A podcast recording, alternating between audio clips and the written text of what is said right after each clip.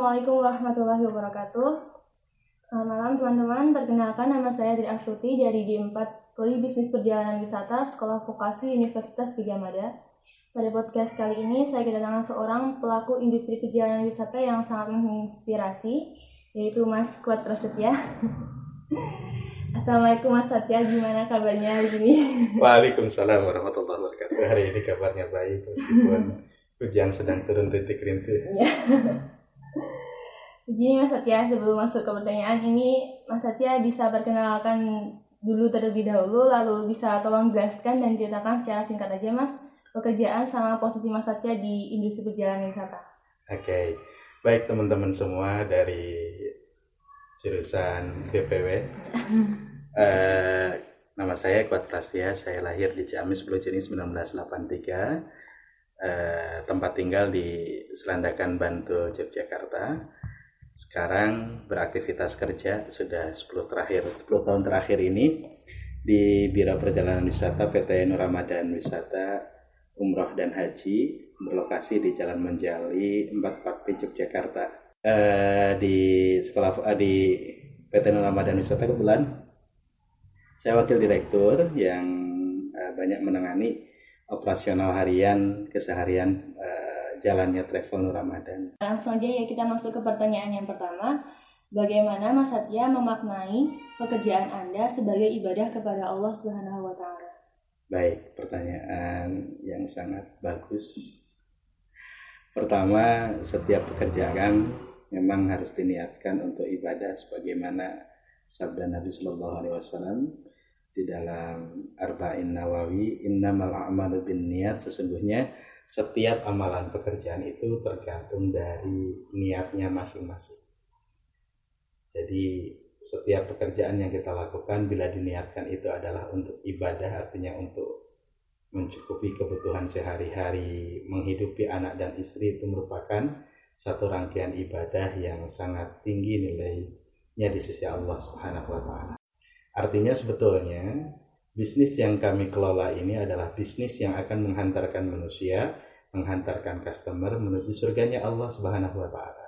Sehingga aspek operasional pun kami laksanakan semaksimal mungkin untuk mendapatkan mardatillah ridha dari Allah Subhanahu wa taala selain juga kepuasan secara maksimal di jamaah memaknai amanah yang diberikan kepada Anda dalam pekerjaan sehari-hari amanah jadi di dalam ayat Al-Quran itu hal terbesar adalah amanah kepercayaan nah kepercayaan yang diberikan kepada saya dengan apa yang saya kerjakan sekarang pertama adalah amanah jabatan dari institusi dari perusahaan.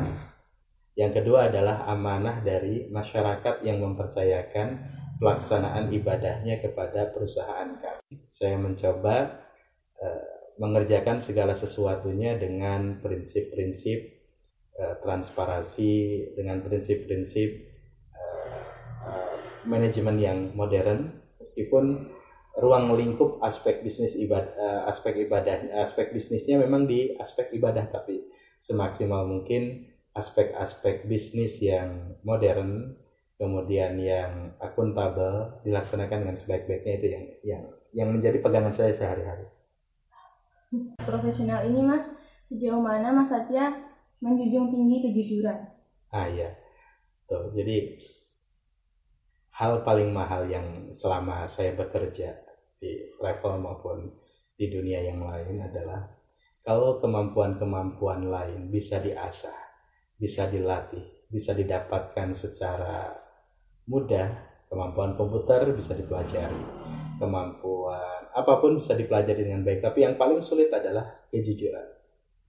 Jadi ketika saya ketemu dengan mahasiswa-mahasiswa serupa yang menanyakan kiat-kiat misalnya setelah lulus dalam bekerja apa yang harus dimiliki atau skill apa yang harus dimiliki maka ke mereka saya selalu mengingatkan skill utama yang harus dimiliki adalah kejujuran.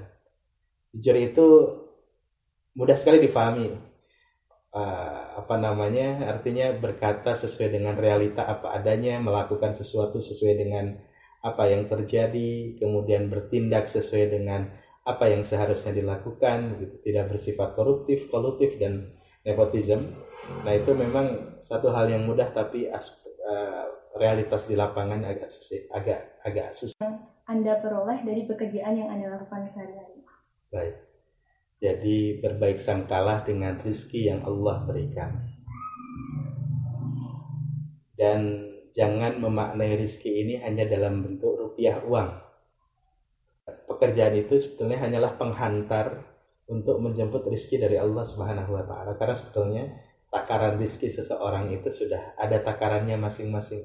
Nah, yang terpenting adalah kita berusaha semaksimal mungkin untuk menjemput rizki Allah Subhanahu wa taala dengan melakukan pekerjaan kita sebaik-baiknya.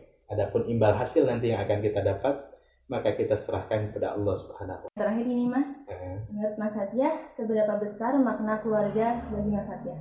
Besar sekali. Jadi gini, tidak ada satupun orang sukses di dunia ini tanpa kekuatan dan dukungan dari keluarganya.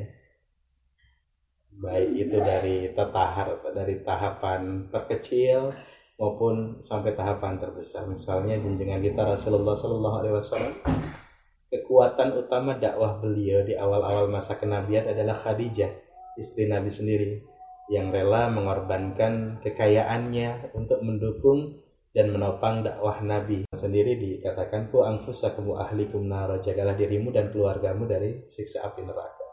Artinya orang terdekat yang harus kita jaga dari hal-hal yang buruk adalah keluarga kita sendiri. Petuah-petuah untuk ini para generasi muda yang nantinya juga akan menjadi pelaku industri wisata. bisa mengarahkan diri pada pariwisata yang halal. Pertama, pariwisata yang halal itu menjaga kita dari hal-hal yang buruk. Yang kedua, pekerjaan yang kita lakukan dengan mengkonsentrasikan diri pada pariwisata yang halal, maka akan mendapatkan atau mendatangkan rezeki yang halal. Yang ketiga, apalagi bagi yang senang traveling, nanti insya Allah dengan eh, bergeliat atau berkecimpung di dunia pariwisata ini bisa jalan-jalan ke luar negeri secara gratis. Wah, terima kasih Mas Satya atas jawaban-jawabannya yang keren. Baik teman-teman, cukup sekian dari kami. Wassalamualaikum warahmatullahi wabarakatuh.